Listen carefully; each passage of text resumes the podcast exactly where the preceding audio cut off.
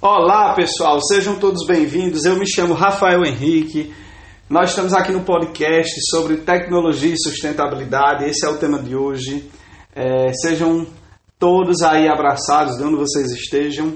Nesse momento de isolamento social é sempre bom a gente levar essa energia positiva, a gente levar essa mensagem do bem, informar de uma forma bem dinâmica, bem assim, vou tentar ser o mais didático possível e é sempre um prazer saber que vocês me escutam. Nem que seja uma pessoa ou duas, mas eu fico muito grato a todos que me ouvem. Vou passar aqui de novo a vinheta, viu? Eu gosto dessas coisas toscas. E essa música do New Order é uma das melhores dos anos 80, viu? Escuta lá.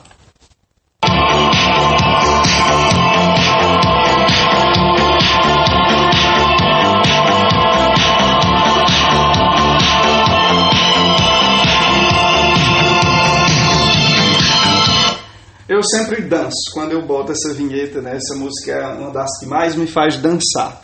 Mas vamos mudar de assunto e vamos começar. Ontem eu fiz uma, é, uma enquete no Instagram falando sobre quais são os temas que vocês gostariam de ouvir. Então eu coloquei eventos astronômicos em 2020 e coloquei tecnologia e sustentabilidade.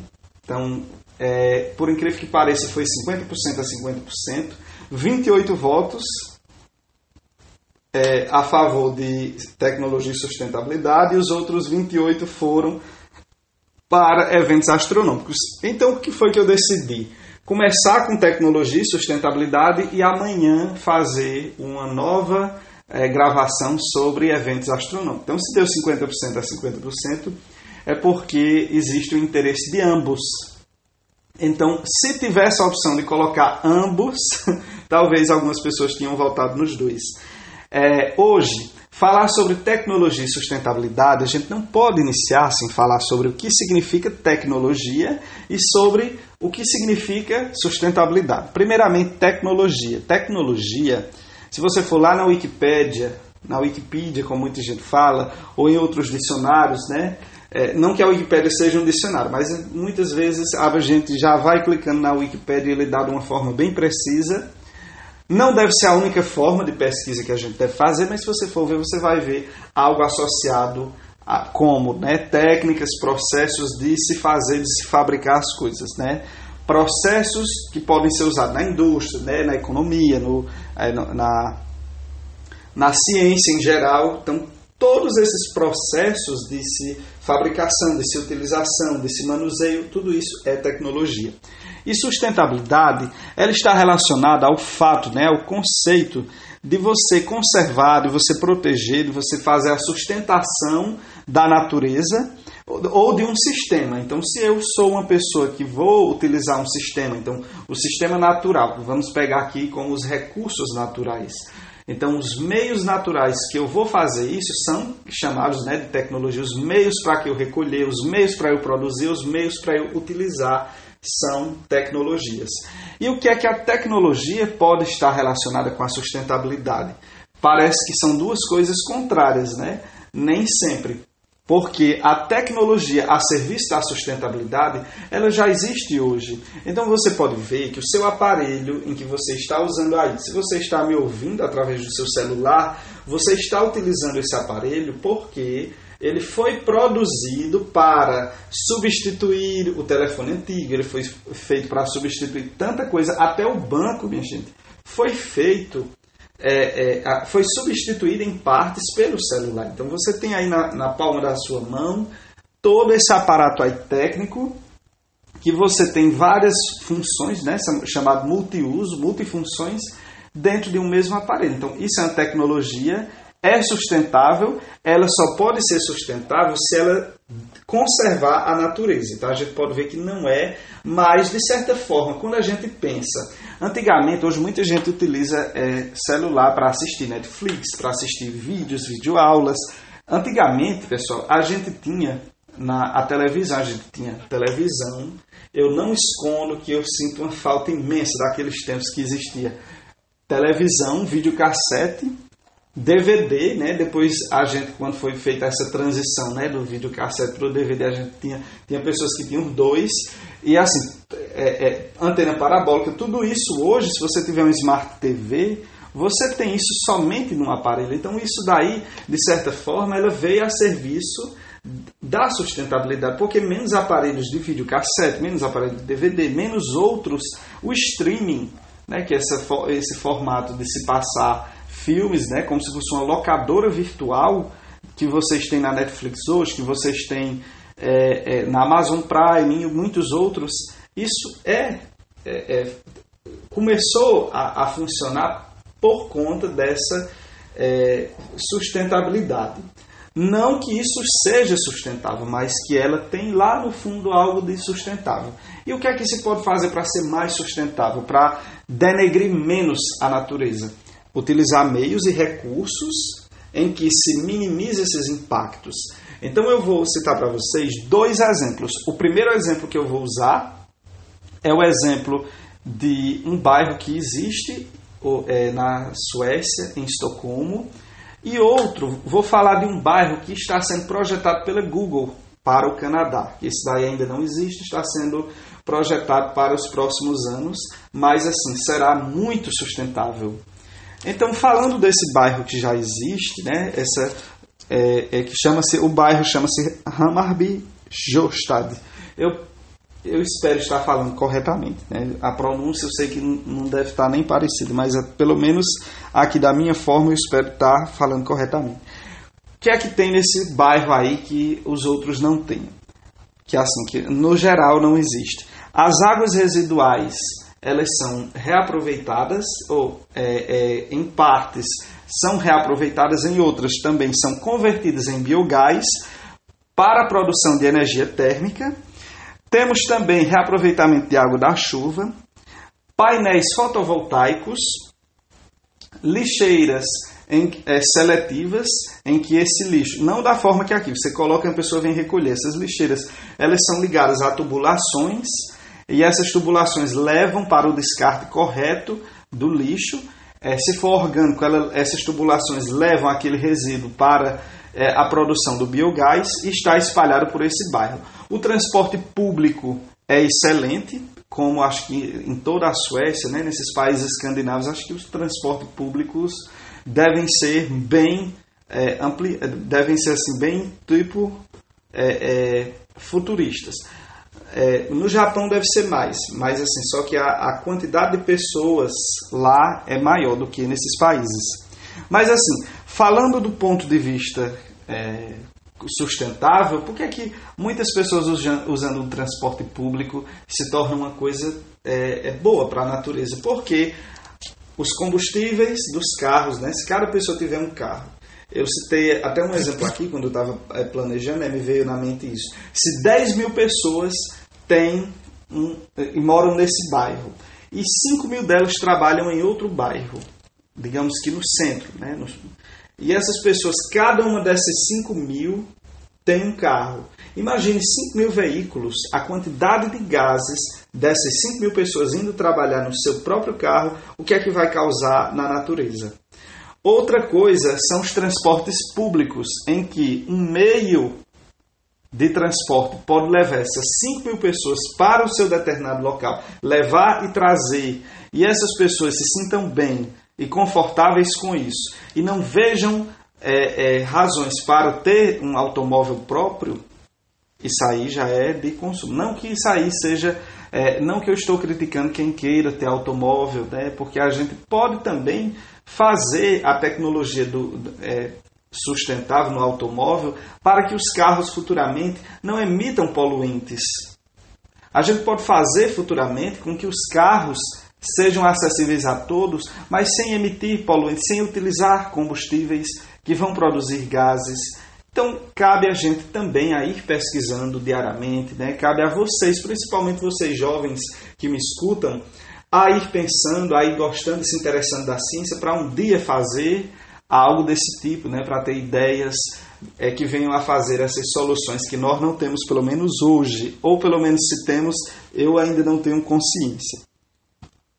Esses, esse bairro aí, ele não é um bairro novo, ele vem desde o final dos anos 90. É, dizem que foi assim. As Olimpíadas de 2004, né, existia a, aquela é, a seleção de cidades para sediar Olimpíadas. Então, Estocolmo, ela se se, se submeteu, né, essa escolha, se submeteu a essa competição, não sei se esse nome cabe aqui, competição. E essas cidades, é, juntamente com Estocolmo, quem foi escolhido foi Atenas em 2004.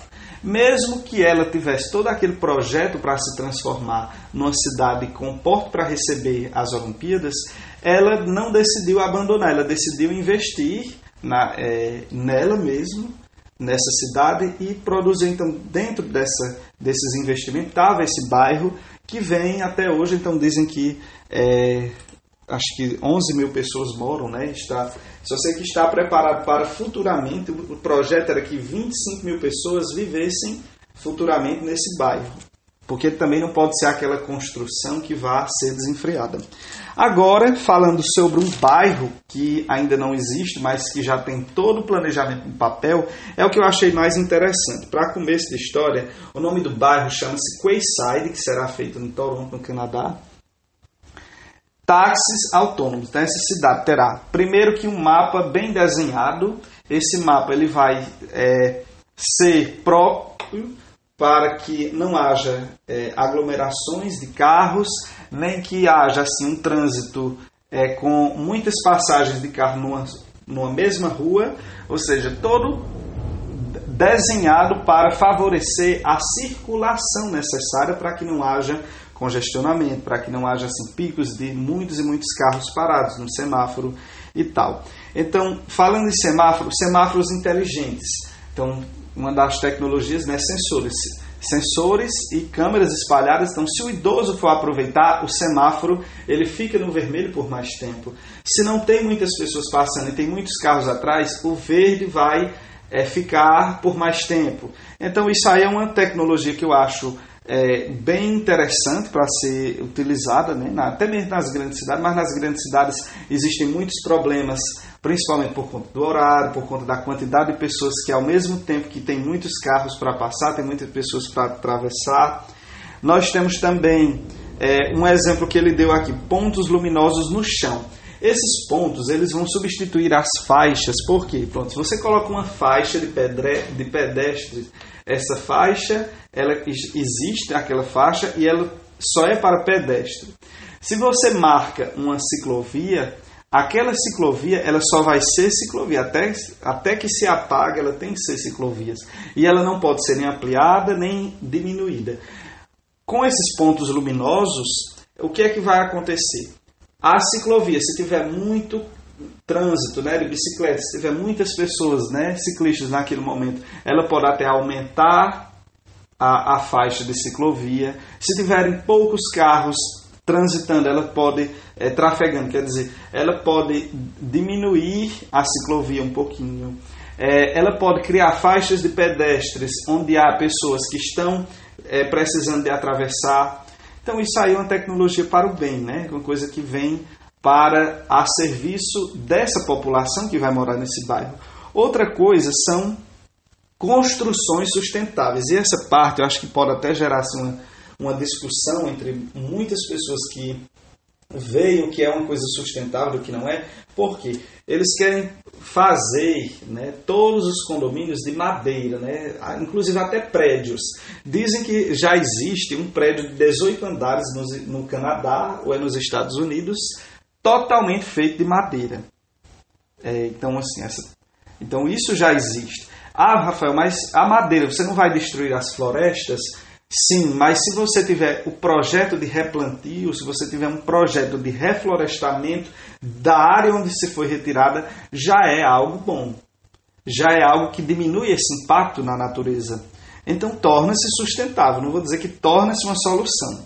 Mas assim, extrair barro, tijolo, é, também vai causar impactos muito mais graves se não forem né, repostos é, aqueles meios, principalmente da, daquela natureza, da vegetação que estiver ali sendo morta para é, destruição é, é e formação desses minérios. Robôs lixeiros. O que são esses robôs? São robôs que eles mesmos vão fazer a coleta seletiva. Né? O que é necessário separar é a separação da matéria orgânica, então aquele, aquele lixo orgânico, como a gente fala, né? que vem de resíduos de, de resto de comida, né? resíduos animais. Né? Então você vai colocar animais ou vegetais. Então você vai colocar esses resíduos em um lixo que vai ser transformado em biogás. Isso aí qualquer pessoa pode ter dentro de sua casa uma lixeira dessa em que você, o seu próprio lixo orgânico, vai servir de transformação para esse biogás e esse gás poderá ser utilizado por você para cozinhar, para fazer, para aquecer, né? os aquecedores, pois lá é um país muito frio, e sensores espalhados na cidade para é, informar a população sobre tempo, sobre, sobre clima, temperatura, essas coisas. Né? Luzes de LED, tudo isso é, é um planejamento, né? microapartamentos para pessoas, né? muitos microapartamentos para pessoas viverem, principalmente pessoas que moram só, viverem num local bem funcional em que você não precisa é, ser espremido, né? Então tem muita gente que mora em kitnets que assim realmente é um espaço muito mal aproveitado, então esse aproveitamento é, tem até programas com essa iniciativa, né? Movimento Tiny House, acho que é Tiny House, não sei se eu pronunciei correto, que são casas, né, de uma forma é, usando um espaço menor, mas que correspondem a todas as necessidades daquelas pessoas que vão aderir àquele, àquele movimento, né, para essa construção. E também outros pontos positivos que nós podemos ver é que essas construções, né, vai haver monitoramento, é, a pessoa que, por, por exemplo, pegou esse táxi autônomo, ela pode dividir com as pessoas. Então, se tem três pessoas que trabalham perto, ela pode dividir ali. É, três pessoas vão, sentam lá no, no, no táxi autônomo, vão para o seu local de trabalho e é dividida a quantia entre essas três pessoas para poder pagar esse aplicativo. Também a gasolina que será economizada. Já pensou se as três pedem para ir trabalhar na mesma hora, três táxis autônomos diferentes? Então, é isso que também é necessário nesses dias de hoje. Não vi sobre é, reaproveitamento de água, né, sistema de, de calçadas, aqui tudo, se você quiser dar uma lida na matéria, né, pode comprar a revista super interessante, que ela vai abordar de uma forma bem didática sobre isso, né, com muitos infográficos, com, com assim uma, um, um visual muito interessante, que a super interessante né, como o próprio nome diz, super interessante. Eu gosto muito dessa revista, por isso sou assinante. Não estou fazendo propaganda dela, não estou fazendo assim explicitamente, mas é, dizer o que é. Nós temos que ver que essa revista ela traz muitos assuntos é, que devem ser abordados e de uma forma assim sem tendência, pelo menos é o que eu vejo. Temos outra revista muito boa, que eu também sou assinante, que é a Scientific American, eu já ia inglesar aqui tudo, viu? É, então, deixe o seu comentário, né? deixe sua, seu parecer, é, interaja comigo. Eu vou deixar esse áudio disponível na plataforma do Google Sala de Aula. Ficou um pouquinho mais extensa, já são 18 minutos, mas assim, eu já passei a tarde todinha aqui gravando esses, esses áudios que algumas vezes eu apaguei. Teve uma vez que eu tossia, eu sou um pouco perfeccionista, mas essa vez é a última das últimas, viu? Então fiquem com Deus. Um abração bem especial a todos vocês, principalmente meus alunos. E os que não são alunos, outro abraço bem apertado. Estejam bem, paz e bem. Fiquem com Deus.